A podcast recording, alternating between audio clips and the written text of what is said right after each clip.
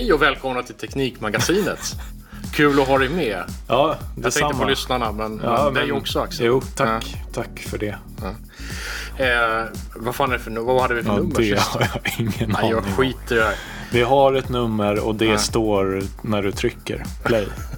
Jag tänkte vi skulle börja prata, det är ingen högoddsare. Eh, Apple har haft sitt eh, årliga iPhone-event. Det brukar ju bli lite av ett rabalder när de har det, kan man säga. Ja, fast på senare år mest ett, eh, ett eh, rabalder från dem själva. De är alltid väldigt entusiastiska som ett företag ska vara förstås när man lanserar en ny produkt. Men man måste leva upp till hypen också på något sätt. Jag vet inte om, om Apple fortfarande gör det. Det känns som att den där djupa sucken sa lite om vad du tyckte om den här lanseringen. Ja, men alltså, jag, jag har ju rest runt på de här lanseringarna i, eh, vad är det, 13 års tid. Jag har varit i Cupertino, jag har varit i San Francisco på lanseringsevent i London. Jag har hängt med, jag har följt Apple under hela eh, sin, sin utveckling. Eh, och de, de uppfann ju det här smartphone-segmentet. Eller det gjorde de inte, det var Nokia som gjorde det, men det var Apple som förfinade det. Som hittade den perfekta kombinationen mellan kapacitiva skärmar, snabb processor och ett eh, GUI som liksom var lätt att, att använda. Eh, om man längtar tillbaka till Nokias eh, resistiva eh, skärmar så... Det ja, gör tror man ju gör. inte, Nej, tror inte faktiskt. Förutom när man har väldigt tjocka handskar på sig.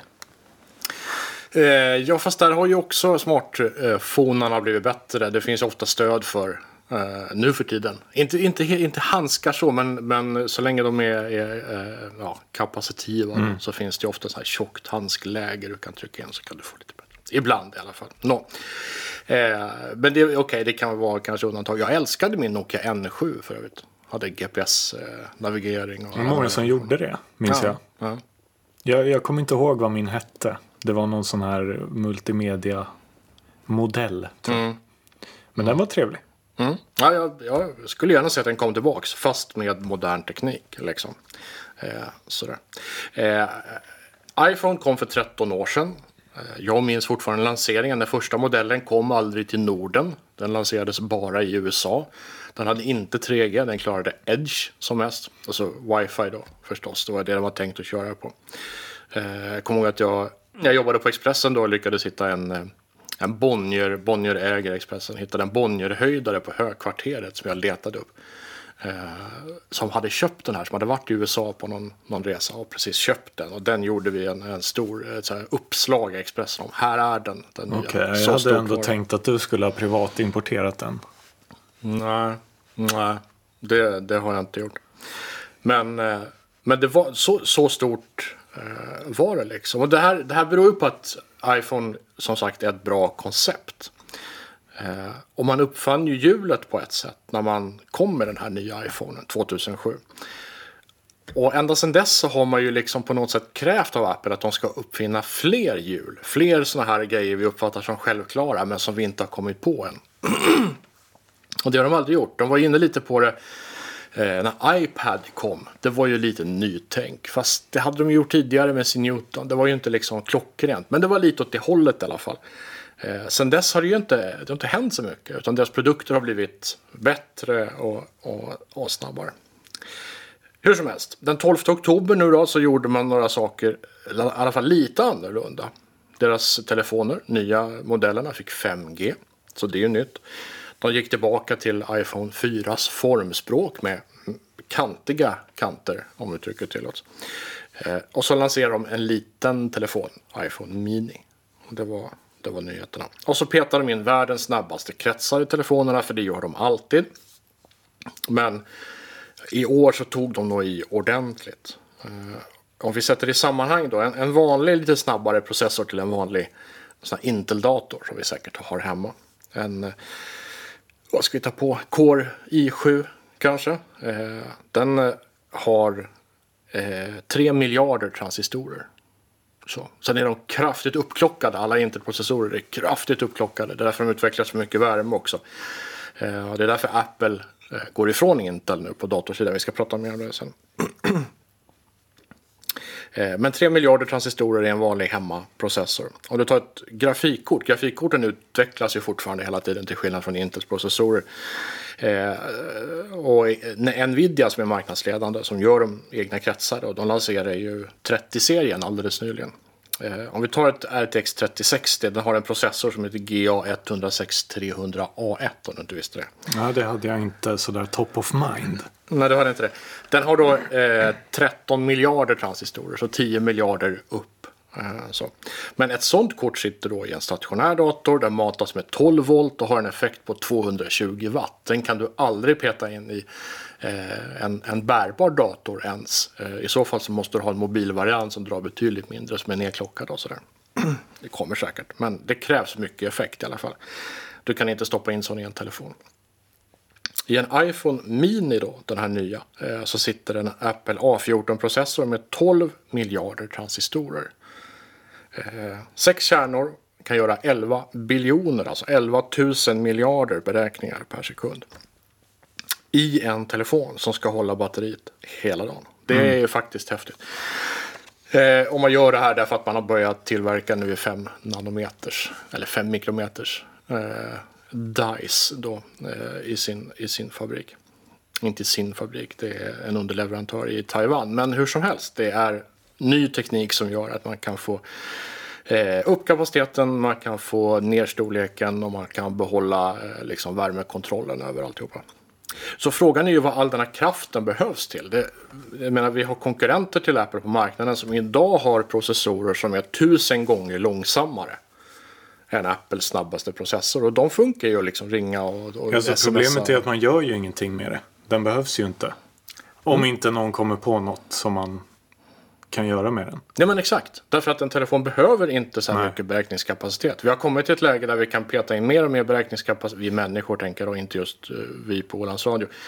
Peta in mer och mer beräkningskapacitet men vi har inte riktigt någon användning för det. Så vi måste hitta på användningsområden istället mm. som tidigare var förbehållet superdatorer. Och vad är det i det här fallet? Jo, Apple satsar på AI. Specifikt eh, i, i samarbete med kameran.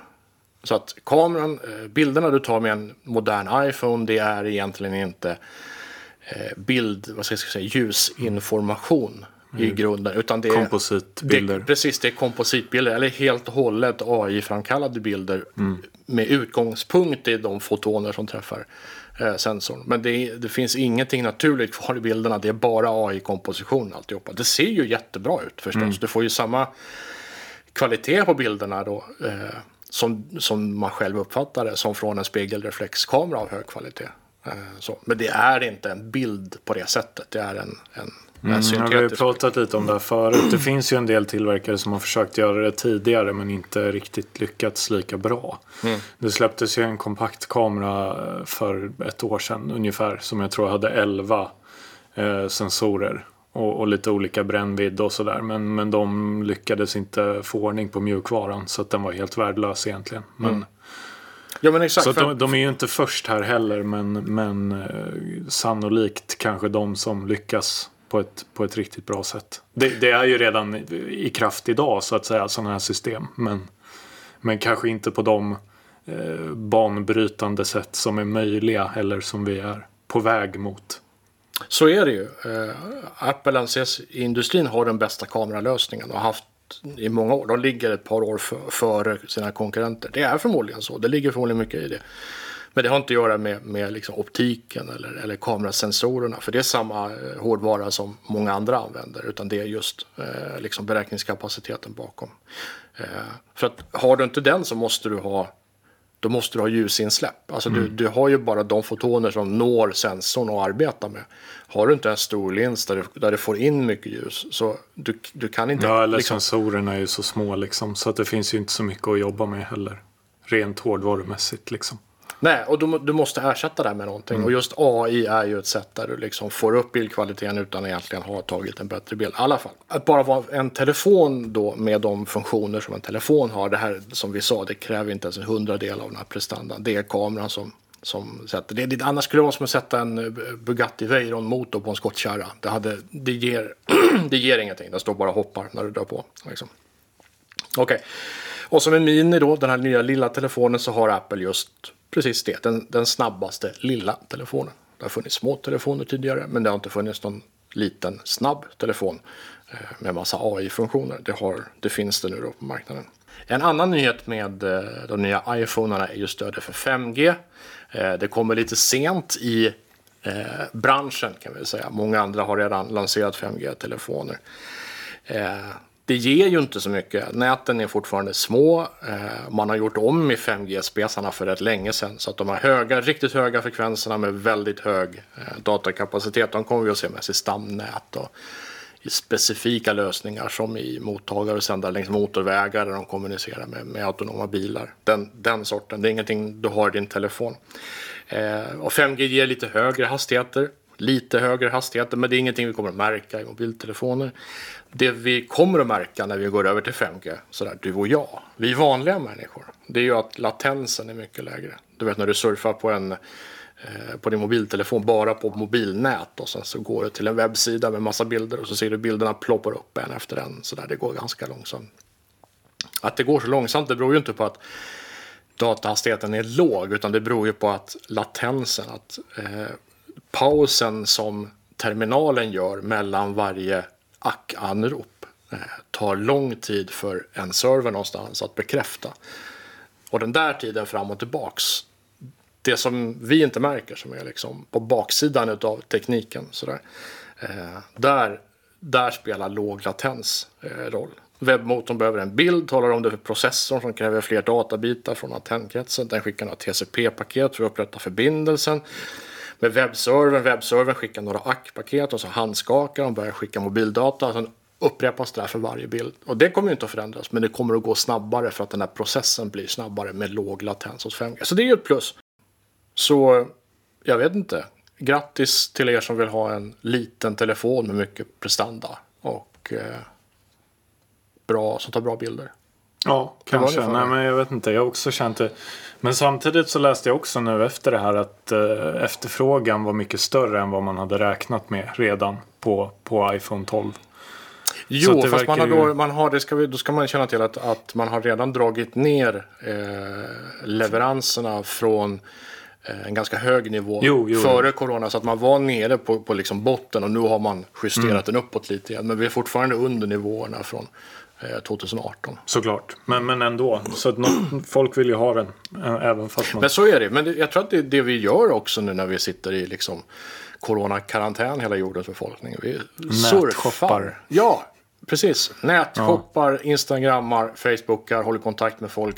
För det behövs den eh, telefon eller mm. platta eller sådär. Så att det, det, det, låter helt logiskt i mina öron att, att eh, efterfrågan ökar. Mm. Latensen, hur tror du den är på månen? Den är jättehög. Mm. Det ska man ändra på. Jaha. Eh, månen ska få 4G. Mm. här framöver. Och det är faktiskt eh, den finska leverantören Nokia som ska eh, leverera 4G till månen. De har blivit utvalda av NASA för att sätta dit en ultrakompakt, energisnål och rymdhärdad kanske vi kan översätta det till. Okay. trådlös, trådlöst 4G-nätverk till månens yta helt enkelt. Eh, och det här är då amerikanska eh, rymdstyrelsen som eh, planerar att sätta folk på månen helt enkelt och att vi ska Ja, vi ska hänga på månen helt enkelt vid 2030. Det här känner ju du till såklart. Eh, det är ett ganska stort kontrakt, 14 miljoner eh, dollar ungefär. Eh, och ja, jag vet inte riktigt. Vad, vad kan man ha 4G på månen till? tänker tänker hade, folk vad kanske. hade Neil Armstrong gjort annorlunda om han hade haft, en, eh, om han hade haft 4G när han hoppade ner på marken? Mm, han hade ju garanterat eh, skannat in negativen från sin Hasselblad och lagt ut dem på Instagram lite kvickt. Nej, men det ska väl användas till eh, videolänk och, och kommunikation och sådär har jag förstått. Eh, men det svåra är väl att bygga grejer som håller för rymden helt enkelt. Det är ett företag som heter Intuitive Machines som ska eh, hjälpa till med själva logistiken. Att liksom skicka dit eh, 4G-utrustningen. 2022 ska man göra det och 2024 ska det vara i drift i alla fall tanken.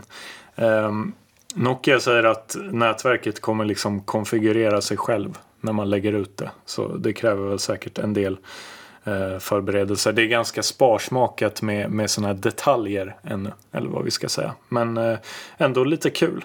Varför, frågan eh, man också ställer sig är varför börjar de inte med 5G direkt? Mm. Det är ju för att astronauterna inte ska få coronaviruset då. eh, nej, men eh, Nokia säger att det är för att det, 4G funkar bra. Man, man är säker på att det funkar.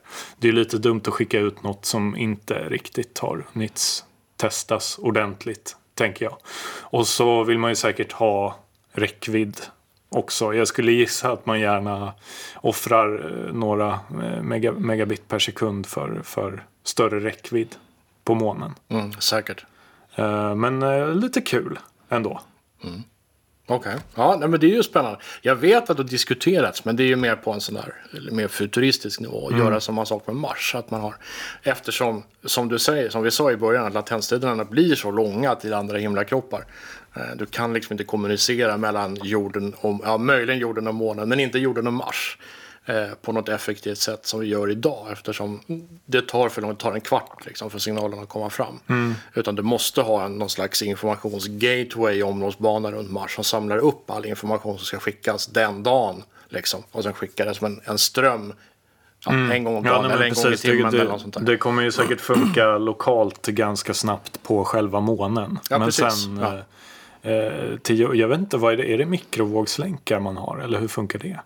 Till mellan jorden och månen. Ja. Det, det, idag finns ingenting. Det närmaste vi har det är alltså vi, vi kommunicerar ja via kortvåg med de satelliter som utforskar månen just nu. Men det är okay. inte säkert att det är det bästa för att skicka eh, liksom eh, dataströmmar som är Men för jag tänker man brukar kunna se vi, eller man brukar kunna ringa till ISS och sånt. Det, ja, det kan man göra. Det är ju radioteknik. Men jag okay. tänker att skulle, man skulle också kunna använda laser Ja, det. det. finns mm. ju sådana försök har ju gjorts. Med, alltså, fiberkablar är ju laser fast i tråd. Men mm. vi kan ju skicka det också genom, eh, genom luft och eh, förstås genom vakuum genom luft också. Så det, det kanske är effektivare. Jag vet inte. Det får vi ju se vad de väljer för teknik. Eh, men spännande då. Så är det. Mm. Och vi, när vi reser till månen sen så kan vi ringa hem. Det är väldigt tufft. Ja, och Instagram. Instagram framförallt. Ja, precis. En gammalmodig som pratar om att ringa fortfarande. Eh, Tesla har lanserat ett nytt batteri alldeles nyligen. 4680 heter det. Det är eh, då lite större än föregångaren 2170 som var lite kortare och lite smalare. Den, de här siffrorna står för måtten. Så 4680, 46 gånger 80 millimeter stora till skillnad från 21 gånger 70. Eh, så. Eh, de är ju fortfarande, alltså, det bästa hade varit att göra fyrkantiga battericeller förstås, för de går lättare att packa. Som när du har runda grejer och försöker packa i ett kvadratiskt hål så blir det en massa luft eh, som tar upp plats och det vill du inte ha.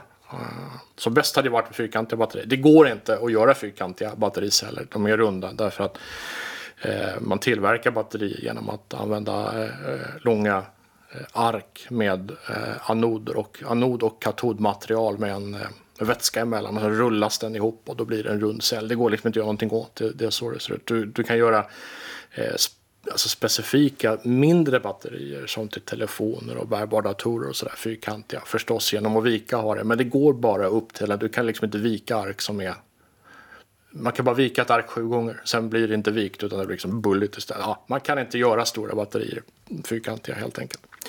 Eh, Tesla är jättenöjda. Eh, man har tagit fram en, en, laserbaserad tillverkningsprocess där man etsar mönster i de här substratarken för att ge elektronerna en snabbare väg att ta sig mellan katod och anod. Man är väldigt nöjd med. Eh, man säger att cellen har sex gånger så mycket energi och ger 16% längre räckvidd i en färdig bil. Det här är lite mystiskt för att om en cell har sex gånger så mycket energi så borde det också ge betydligt bättre räckvidd. Idealiskt sex gånger så lång räckvidd. Inte bara ynkliga 16. Så någonting eh, är ju begravet här. Någon liten hund någonstans. Eh, för några stora nyheter är det egentligen inte. Man har skruvat lite på kemin i batteriet men det är fortfarande litium, kobolt, nickel, eh, en rad olika övergångsmetaller, alltså metaller som i det periodiska systemet som håller på att bli någonting annat. Eh, kisel, kiseloxid, molybden, kopparoxid, litiumsulfid eh, och en massa annat. Det är rätt rejäl miljöbelastning i hela den här soppan av, av eh, olika material. Och så har man ändrat hur ändkatoderna och ändanoderna ser ut istället för att sticka ut som en liten flik i början och slutet av varje sånt här substratark. Så eh, löper de längs substratens sidor längs hela vägen så viks de in över ändarna. Och det här ger i och för sig inte mer effekt men det förenklar kylningen av battericellerna. Och det innebär ju i sin tur att mindre energi Eh, går åt som värmestrålning och mer kan användas som elektricitet. Så det är ju, det är ju bra, det bidrar ju till de här 16 procenten. Eh, så det är lite större celler, i stort sett samma batterikemi med lite tweakar och så eh, effektivare energiuttag. Och grattis Tesla-ägare till det eh, förstås. Det är ju inte dåligt med 16% längre räckvidd på något sätt.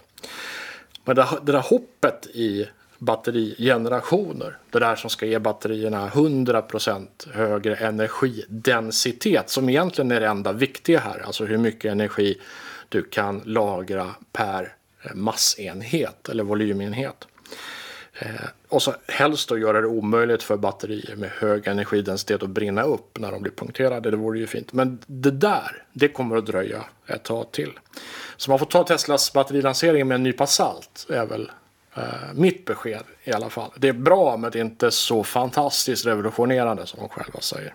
Nej, det låter ju lite konstigt att det var så mycket mer kapacitet. Men jag vet inte om det är, det är förluster någon annanstans kanske.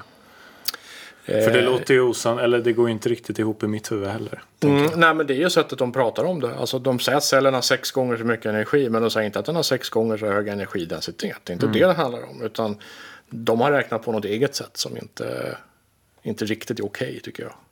Mm. Eh, men eh, alltså energidensiteten där är i stort sett densamma. Det är en liten, liten förbättring men det, det är alltså man har skruvat lite på befintlig teknik bara. Så det var det. Eh, sen kan jag berätta att eh, astrofysikerna har glömt en grej. Okay. Ja. Eh, det finns eh, 4500 eh, planeter nu i Kepler-databasen. Kepler är den här satelliten som skickades upp eh, specifikt för att leta efter planeter som skulle kunna vara beboeliga. Och man har ägnat flera år åt att leta efter sådana planeter. 4500 som man hittat än så länge och det är ju allt från eh, pyttesmå eh, dvärgplaneter som bara är grus eh, till eh, enorma eh, gasjättar. Och, som ligger jättenära sina stjärnor. Och sådär. Men det finns också en hel del planeter man har hittat inom den här eh, den gröna zonen. Där det är precis lagom varmt och eh, som är precis lagom stora. Och som för storleken också att göra med vilka gaser en himlakropp drar åt sig en väldigt stor himlakropp den kommer åt sig även tyngre gaser och då blir den så småningom en Jupiter. Liksom. Eh, är den för liten så drar den inte åt sig några gaser alls. Då finns det ingen atmosfär. Månen till exempel är för liten för att hålla kvar en atmosfär. Så det måste vara precis lagom stort. Det finns en, en zon där som liksom eh, varierar lite. Men, men en här, viss storlek. Eh, och allt det här har man ju tagit med. Man har tittat på planeter som är nästan lika bra som jorden. Det finns eh, ett antal hundra planeter som skulle kunna hus, husera, husa, hysa heter det, hysa liv. Eh, så. Men de har missat en grej, de har inte tänkt på att det kan finnas planeter som är bättre än jorden på att hysa liv. Som är ah. ha, ännu mer beboeliga än vad jorden är. Eh, som är sådär 10% större än jorden för att det skulle vara fint. Det här har man ju räknat på i, i superdatorer förstås. Eh, det skulle vara fint med lite fler biotoper spridda över lite eh, mer landmassa. Det skulle gynna eh, livets uppkomst. Eh, en planet som är lite varmare än jorden, 5 grader Celsius ungefär, för det skulle innebära fler tropiska zoner. Tropiska zoner är den, de biotoper som alstrar flest eh, genetiska variationer, åtminstone på jorden. Eh, så det är också positivt för eh, livets evolution. Så. Eh, och så gärna lite fler kontinenter. Eh, så att gärna mer landmassa totalt sett men då helst uppbruten i fler kontinenter med oceaner emellan. För det gagnar också liv. Se på Galapagos som varit isolerat så länge. Det finns fler unika arter där än någon annanstans. Så eh, det vore ju jättebra. Eh, och då skulle man vara bättre än jorden. Och de här parametrarna har man liksom aldrig laddat in i någon superdator och räknat på. För att man har tänkt att med jorden är ju facit. Det kan ju inte bli bättre än eh, det är här. Eller har varit i alla fall här. Men det kan bli bättre. Eh, man har hittat 24 planeter bland de här 4500 som hamnar i kategorin superbeboelig. Så nu har vi eh, beboliga beboeliga planeter och så har vi superbeboeliga planeter. Och här platsar alltså inte jorden in. Jorden är inte superbeboelig. Det här innebär inte med automatik att de har vatten eller liv förstås, för det vet vi inte. Och vi har inte riktigt tekniken för att titta specifikt på planeters atmosfärer. Vi kan, eh, vi kan avgöra en del av atmosfärernas sammansättningar och titta på de, eh, de, det, det ljus som återspeglas från planeten. För då kan vi titta på ljusspektrat och se ungefär vilka gaser som finns i atmosfären. Men inte egentligen hur mycket av gaserna eller eh, densitet eller någonting sånt. Det måste vi undersöka på plats. Det kommer vi att ha när eh, det nya superteleskopet eh, äntligen skjuts upp. Eh, som heter... Jag minns inte. Nej.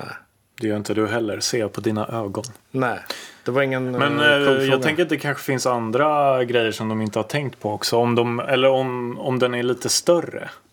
Eh, vad händer med, är, är gravitation linjärt liksom i det avseendet att 10% större innebär mer?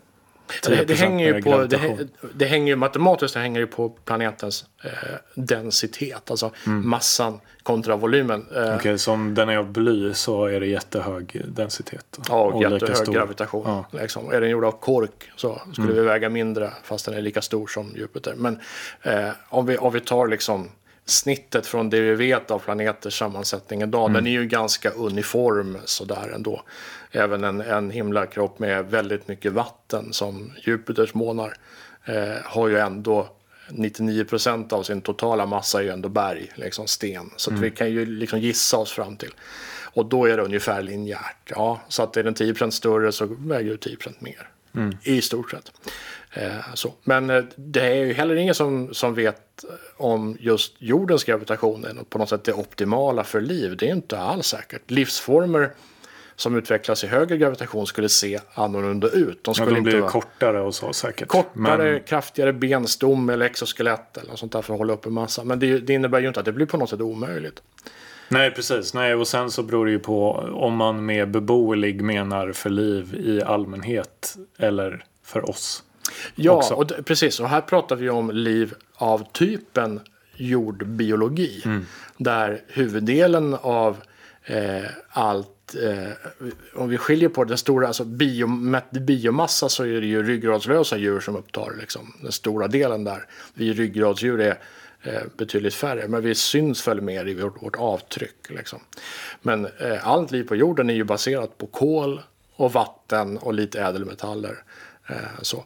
Och det är det sortens liv vi ändå tittar efter. Det är mycket möjligt att man kan tänka sig eh, liv som eh, baserar sig på kisel, vatten och lite ädelmetaller mm. istället för kol. Det finns vissa likheter där som skulle göra cellbildning möjlig och sådär. Men det är inget liv vi någonsin har sett. Vi kan inte avgöra vad som krävs för att det ska kunna uppstå. Så vi kan ju bara spekulera kring det som vi har någon slags kunskap om. Och för det liv som vi har kunskap om så krävs det tillgång till solljus, stabil tillgång till solljus, eh, utan massa solstormar och sådär. Det behövs en magnetosfär, eh, gärna en måne som, som balanserar rotationen eh, och tillgång på vatten. Det är de, de basala byggstenarna. Eh, den allra mest lämpliga av de här 24 den heter KI, KI eh, 55 54.01. Så, den första planeten i 5554-systemet. Det är en värld som är äldre än vår. Den är 6,5 miljarder år. Vi är ungefär 5 miljarder år gamla. Den är lite större än jorden. Eh, typ, typ 10 procent större. Eh, eh, stjärnan är en gul dvärgstjärna. Den kommer att fortsätta lysa under eoner. Den har haft, gått igenom sina faser. Den är stabil. Liksom. Den kommer att lysa längre än vår, garanterat. Eh, och lite äldre är den ju. Det innebär att den har haft tid att ackumulera de gaser som behövs för liv. Eh, Den har fått liksom, bergskedjor att erodera ner och minska antalet stormar. Klimatet skulle kunna vara bättre där än på jorden, mer stabilt. Och längre tid kan också innebära att livet har hunnit liksom, evolvera och blivit intelligent. Så det är ju jättebra kandidater. Dit skulle man vilja åka och titta hur det ser ut. Mm. Fast vill man inte att det är dumt liv istället? Det känns ju bättre. Men om det är intelligent liv som inte tycker om oss så är väl det okej. för det är jävligt långt dit. Det är 700 ljusår bort. Okej. Eh, Så vi kommer, om vi, om vi reste där med dagens teknik så skulle det ta, jag vet inte, en miljon år kanske. Ehm, Så eh, med ljusets hastighet skulle det ta 700 år. Så det är väldigt långt bort. Så vi måste uppfinna varp, warp-driften först innan vi kan ta oss dit. Så det är väl safe avstånd liksom för Ja, men det känns ju bra. fientligt liv. Sådär. Eh, jag, tror, jag tror att det stora genombrottet eh, för att liksom ta mänskliga rasen till andra stjärnor, den, den kommer nog först när vi har upptäckt liv runt vår närmaste granne i rymden. Det tror jag, det är Proxima Centauri. Eh, och, och det, det, finns ju en, det finns en planet där, eh, Proxima Centauri B, som också ligger i den här gyllene zonen. Så det skulle mycket väl kunna finnas liv där. Det är inte någon superbeboelig eh, planet, men det är en beboelig planet. Eh, upptäckt av en finländsk forskare för övrigt. Eh, så hittar vi liv där med, med, med nya rymdteleskop och så. Då, då blir det plötsligt intressant att försöka hitta teknik för att ta oss dit, tänker jag. Men det är nog det som är triggern, inte hur bra planeter vi hittar liksom bortom en Nej, det kommer vara för långt helt enkelt. orimlig horisont. Ja, precis. Vi har ju pratat ganska mycket om det här med vikbara telefoner och eh, böjbara skärmar och sånt. Mm, en del har det blivit. Ja, och jag har ju alltid känt mig lite skeptisk mot det här. För jag har liksom inte riktigt sett vad jag ska ha det till på något vis. Eh, LG har nu lanserat sin eh, tv på rulle. På riktigt. Det har ju Det visste inte om jag, den. men jag har ju förutspått att det här skulle hända. Ja, alltså den har ju funnits uppvisad sen. Jag tror de visade den på, på någon sån här mässa 2018. Aha. Ehm, CS tror jag det var. Eh, så att man har ju sett den förut. Men, men, eh, eller i alla fall sett någon slags koncept på den. Men nu finns den att köpa. Och jag vill typ ha den. Jag trodde inte att jag skulle vilja ha den. Det var det som jag eh, liksom har varit skeptisk mot. Att jag har känt att man inte... Eller ja, jag har inte sett eh, riktigt poängen med det helt enkelt. förklara då, hur funkar det, Det, det är ett bord. En liten eh, låda kan man säga som står på ett bord. Och så trycker man på en knapp så rullas tvn upp så långt man vill. Och sen eh, eh, uppdateras liksom, eh, vad heter det? Aspect ratio. Mm. Eh, uppdateras beroende på hur långt man kör upp den. Och det ser extremt eh, coolt ut på något sätt. Det är lite som sådana här gamla jag vet inte, jag, har- jag har nog aldrig sett någon sån i Sverige. Men man har sett dem på film. De här gamla tjock-tv-apparaterna som kommer upp Kommer upp ur ur golvet typ? ja, eller- golvet eller fotdelen på sängen. Mm. Eh, och Ja, men jag kände ändå att det här var en grej som... Det är ju schysst att kunna få bort tvn. Mm. Tänker jag. Det är ju mest det egentligen. Att, att man kan bli av med den på ett bra sätt. Eh, den kostar lite dock. Eh, Låt lite, höra. lite pengar. 87 000 dollar kostar den. herregud. Eh, 65 tum är den. Men det är ju OLED också. Så att det är ju bra svärta. Men kanske inte 87 000 dollar bra svärta.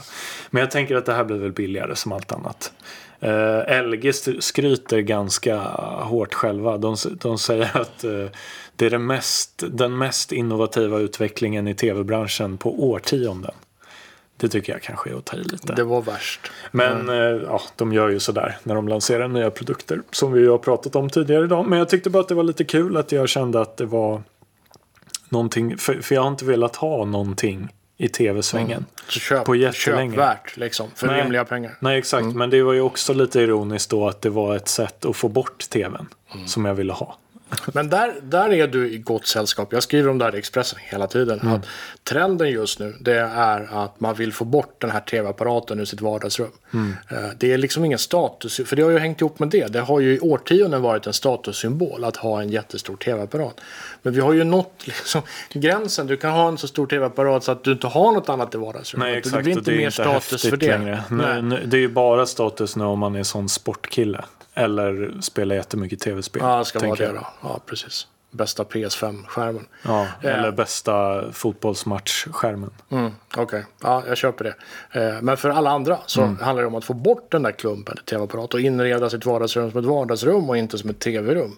Eh, så mycket handlar om det. Det kommer massor med produkter just nu som handlar om just specifikt det här. Eh, projektorer till exempel som är mer ljuskänsliga. Du, de, de säljs, det har alltid varit sant, men de säljs specifikt med argumentet att du behöver ingen duk. Det räcker med en vägg, vit målad vägg helst då förstås.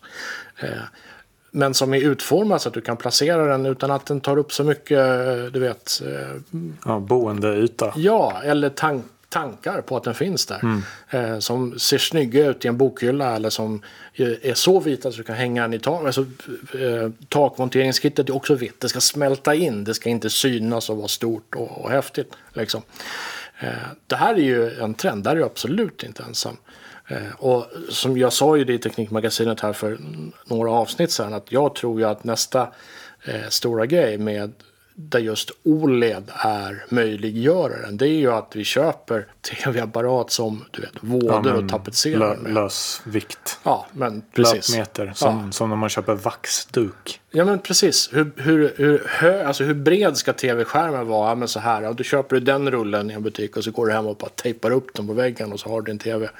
Man kan tänka sig en hel, hel vägg som bara är en tv. Men det står möbler och grejer framme och tv-bilden anpassar sig efter möblerna. Det här kommer, jag lovar. Så det, en, det här är en, en första pusselbit som jag faktiskt inte kände till eh, i den trenden. Så mm. det här tror jag, du är precis i rätt. Ja, skönt spaning. att bli av med tvn. Tycker jag. Ja. ja. Jag är lite sugen på att köpa en projektor igen istället för en tv-apparat. Men det, det är ju så lite mäckigt är det. Men det är ju inte det längre.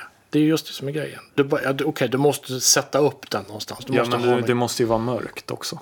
Ja, men eh, moderna projektorer, dels så har de short throw ofta, eller du kan köpa sådana som har short throw som gör att du behöver inte ha så stort avstånd mellan projektorn och väggen. Det kan vara ganska nära, du kan typ ställa den på vardagsrumsbordet och ändå få superbra bild. Och de är mycket ljusstarkare än tidigare. Så att du behöver, du kan inte kanske ha solljus som lyser in där du sitter och tittar, men bortsett från det så kan du fortfarande du kan ha tv-lampan på. Liksom. Det, blir inte, det blir ändå bra bild. Liksom. Okay. Och storleken på bilden och känslan av bio gör ju så mycket till upplevelsen. Men det är min, det är min uppfattning. Uh, your mileage ja. may vary. Jag håller inte med. Håller inte med. Uh, uh, lite utrikesnyheter då. Nu har Sverige tagit ställning i 5G-kriget. Det där kriget som Trump inledde Eh, med eh, spionerianklagelser mot de kinesiska tillverkarna ZTE och Huawei eh, idag faktiskt. Den, den, den 20 oktober spelar vi in det här. Eh, så kom svenska Post och telestyrelsen med ett beslut som helt stänger ute ZTE och Huawei. Man godkänner fyra sökanden att ge, eh, ge bud på frekvensbanden för 5G. Det är då 2,5 GHz och 2,3 GHz. Eh, och de här fyra leverantörerna som vi om sådär några år när alla har 5G-mobiler eh, kommer att kunna se i telefonskärmen högst upp. Det är 3, Tele2, Telenor och Telia. Det är de fyra som, som får buda. Sannolikt kommer eh, tre av dem att få varsin frekvens. Då. Men Eh, det är inte klart än. Budningen, eh, budningen börjar i eh, november, tror jag, 10 november och den beräknas pågå i 10 dagar. Så den 20 november så vet vi vem det blir. Men det är kanske inte så, inte, inte så intressant för oss. Det intressanta är att de här då som vinner får inte använda utrustning från någon av de här bägge kinesiska leverantörerna i sina nät. Det framgår av punkten som heter Villkor för att skydda Sveriges säkerhet Eh, som kommit till i samarbete mellan Försvarsmakten och svenska säkerhetspolisen. Om operatörerna redan har börjat installera utrustning från ZTE och Huawei, vilket de har eftersom Eh, alla de här företagen har redan börjat bygga upp sina bas, eh, basnät. Liksom. Det som du behöver för att kunna bygga ut ett abonnentnät så småningom. Det är inte att de sitter och rullar, rullar tummarna och väntar på att få tillstånd. Man börjar ju innan. Eh, och länge så var det bara Huawei och eh, ja, egentligen Huawei som hade utrustning för 5G som gick att liksom köpa innan Ericsson och ZTE och alla de andra kom in i matchen. Och Nokia för all del. Eh, Eh, och har de börjat installera utrustning från ZTE och Huawei i sina stamnät och basnät så måste de plocka ner dem igen. Eh, ytterligare en punkt säger att de centrala funktioner placeras i inom citattecken utlandet, det är mitt citat här, eh, så ska de avvecklas och ersättas med personal placerade i Sverige. Det här är förstås helt riktat mot Kina, men man kan inte skriva det i ett pressmeddelande. Eh, tar vi Telia till exempel, finns ju redan med huvudkontor i, i liksom hela Norden. Det är ju en, en distribuerad organisation och de fick ju tillstånd. Så hej. Eh, sådär. Men eh, det är eh, ganska starkt eh, slag emot ZTE och Huawei och ligger väl i linje med vad man har sagt inom EU och är förmodligen liksom riktgivande för hur resten av EUs länder kommer att agera här. För man eftersträvar ju eh, liksom eh, att näten ska kunna prata med varandra så enkelt som möjligt. vad, vad, är det för tillverkare man har testat här på Åland? Känner du till det? Eh, jag vet att Allcom har samarbetat med Ericsson. Men om någon annan har gjort något annat med någon annan, det vet inte jag. Men Ericsson har varit inblandad mm. i alla fall. Eh, Telia har ju dragit igång sitt 5G-nät på, på Åland redan, så det finns ju här. Eh, fast i liten skala. Mm. Detta om detta. Mm. Vi har pratat lite om hemjobb också här på senare tid. Det är någonting som har aktualiserats i och med den rådande situationen. Jag hatar att säga det där. Jag börjar mm. bli trött på det nu. Jag, Men, hatar, jag hatar att jobba hemma. Ja, jo, det verkar vara fler som gör det. Mm. Eh, Google har gjort en jätteenkät eh, med sina anställda. Eh, de skickar ju hem alla när pandemin bröt ut. Mm. Eh, alla 200 000 skickar de hem. Jesus. Eh, otroligt eh, mycket folk. och nu har de i alla fall genomfört en enkät hur folk tycker det har gått att vara hemma.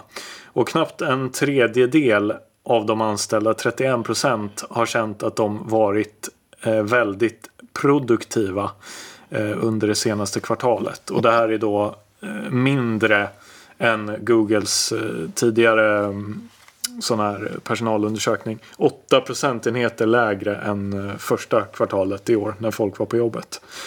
Ehm, Ungefär hälften av eh, utvecklarna sa att de var nöjda med sin förmåga att hantera arbetsmängden. Och de övriga ska ha lagt 30% mindre tid eh, på att koda jämfört med tidigare och lämnat in 45% färre ändringar i koden. Mm. Mm. Så överlag så kan man ju säga att det verkar inte gå så himla bra det här med att jobba hemma. Eh, sen vad som ligger bakom det, det är väl svårt att säga. Men många skulle jag gissa har barn och sådär. Och, ja, allt har ju varit lite på ända nu. Men det, jag tycker ändå att det är intressant för det blir en ganska stor eller rent liksom statistiskt signifikant eh, undersökning eftersom att de är så många. Mm. Men man undrar ju hur det ser ut i allmänhet. För mig har det ju inte funkat speciellt bra i alla fall. Men... Och du har inte barn?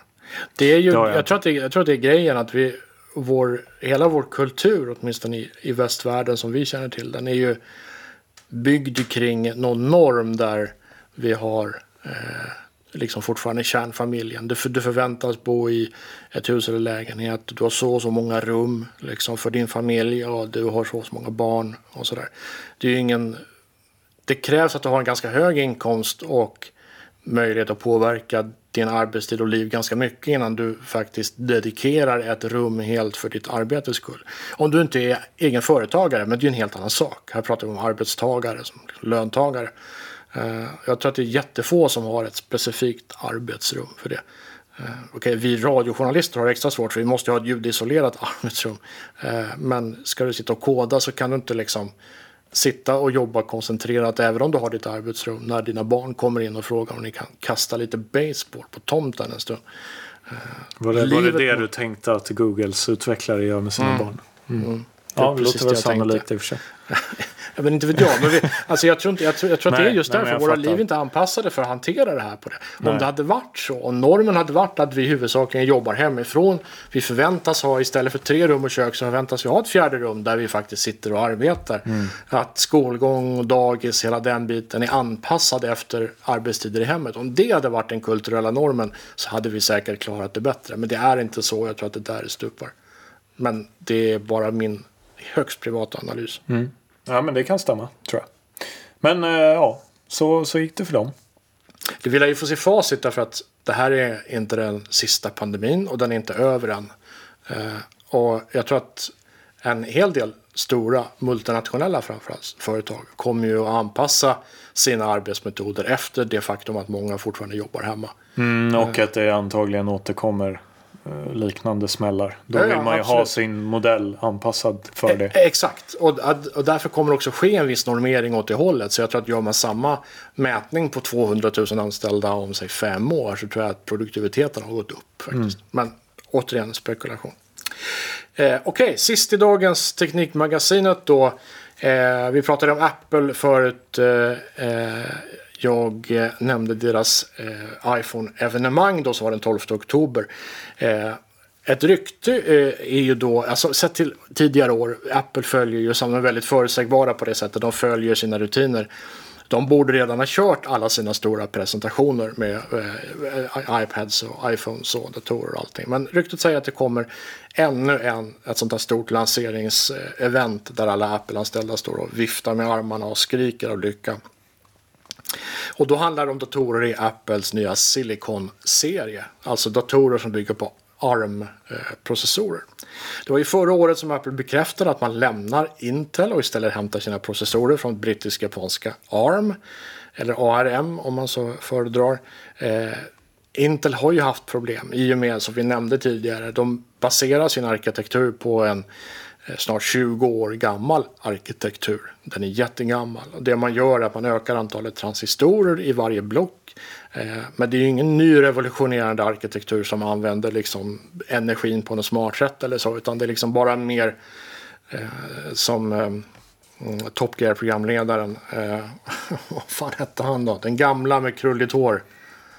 Ja, Power! som eh, var ett svin, kom det fram i metoo-svängen tror Ja, jag. Ja, men det gjorde det väl kanske. Han slog ju till någon medarbetare också. Jag kommer inte ihåg vad han heter. Men Power! Jeremy någonting va? Eh, Clarkson förstås. Jeremy Clarkson. Han skrek ju alltid det. Power! Så, och det är det Intel har gjort. Man har kastat power på en 20 år gammal teknik.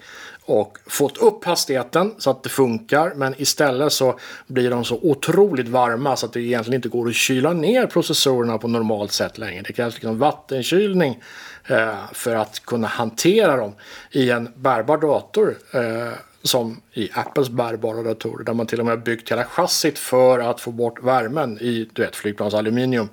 Det räcker ju inte heller. Det är fortfarande så att de blir, du kan inte ha dem i knät att jobba på för de blir så heta.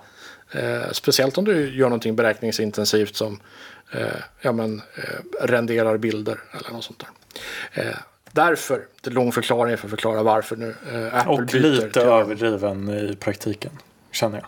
Men jag förstår poängen. eh, att de blir varma. Ja, Ja, de, de, de blir Ja, väldigt de varma. blir varma, Ja, men, men- men ja, nej, man kan ju hantera det. är ju inte så att man dör om man använder en Apple-dator för att man brinner upp. Men det, det, de blir varma. Det, framförallt så är det ineffektivt. Du stoppar in en massa eh, elektricitet i ena änden och förväntar dig få ut eh, datorkapacitet i den andra. Istället får du ut en liten portion datorkapacitet och jättemycket värme. Som hade kunnat användas till något produktivt. Men det gör inte det för det blir värme istället. Så det är ineffektivt framförallt. Det är väl det som är grejen. Eh, ARM är mycket, mycket, mycket, mycket mer eh, effektiv eh, processor. Problemet hittills har ju varit att jag menar, du hittar dem i mobiltelefoner som bortsett från hos Apple och inte kräver så mycket kraft. Du hittar dem i eh, inbäddade system. De styr hissar, rulltrappor och de styr lastningsdockor, tv-apparater. Visst, precis. Allt där inte krävs liksom rå processorkraft används ARM till. Så att hur det här ska funka i en bärbar dator som ska konkurrera med med Intel-datorer, det är helt oklart. Det är ingen som vet. Det finns spekulationer. Det kanske är den senaste då, ARM V8 som är Eh, 64-bitar rakt igenom. Tidigare ARM har varit eh, 64-bitars kärnor men med kring, eh, kringfunktioner 32-bitar.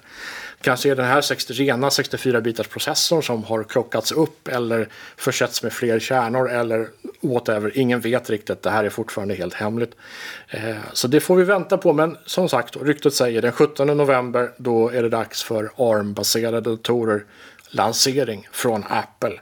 Eh, och ryktet säger också att vill man nu ändå liksom köra Intel i sina Macbookar så kommer det att gå för man kommer att köra Intel-spåret parallellt med ARM-spåret under en tid framåt. Så det kommer att lanseras förmodligen även. Intel-baserade Mac. Det finns spekulationer om man kommer att köra Intel, alltså i datorerna köra en Intel-processor parallellt med en ARM-processor. Alltså att Ja, att låta den- dem ta över stegvis även internt i datorerna så att ARM blir första hjälpprocessor. Men på något sätt. Men det, det är spekulationer det också. Eh, så vi får se vad som händer. Men, men eh, det ska bli jätteintressant Mm, om inte annat. För det är en spännande. stor händelse i, i industrin. Liksom. Går att använda en helt ny Eh, eller en, en beprövad i och för sig då, eh, processorfamilj till eh, helt andra arbetsuppgifter. Det, det, kommer ju, det är inte bara Apple som kommer göra det i så fall. Nej, speciellt så lanserar, eller man, man marknadsför ju Mac mot folk som gör relativt intensiva videoredigering och ljud och bla bla. Sådär. Så då krävs det ju lite kräm. Det krävs lite kräm och det får man inte riktigt då. Ser du på prestandakurvan på en, en Macbook. När du drar igång den och sen så drar du igång något, något tungt, något renderingsprogram till exempel. Du ser att eh, liksom prestandakurvan eller processorkurvan går upp ganska kraftigt när den börjar jobba. Men sen så tar eh, värmetrottlingen över och så går den ner till ganska, alltså inte ens hälften av prestanda. Jo, men jag tänkte just hur man löser det med ARM sen också. Jo, men precis. Men kan du då få en processor som kanske aldrig når de där topparna som Intel-processorn gör, men som ligger lite över det som den egentligen presterar vid liksom, måttlig drift, så vore det kanske ett lyft då. då. Eh, Den, den inte har samma hastighet egentligen, men den presterar lika bra. Vi får se. Eh, 17 november. Med det, Så avslutar vi månadens ungefär upplaga av Japp. Teknikmagasinet. så är det. Tack eh, för att just du har lyssnat. Eh, har du eh, tankar, synpunkter på vad du vill höra i Teknikmagasinet, hör av dig eh, till oss. Du hittar alla kontaktuppgifter på arlandsradio.ax. Det gör du. Ring helst inte på natten bara till Frippe, för han blir så sur då.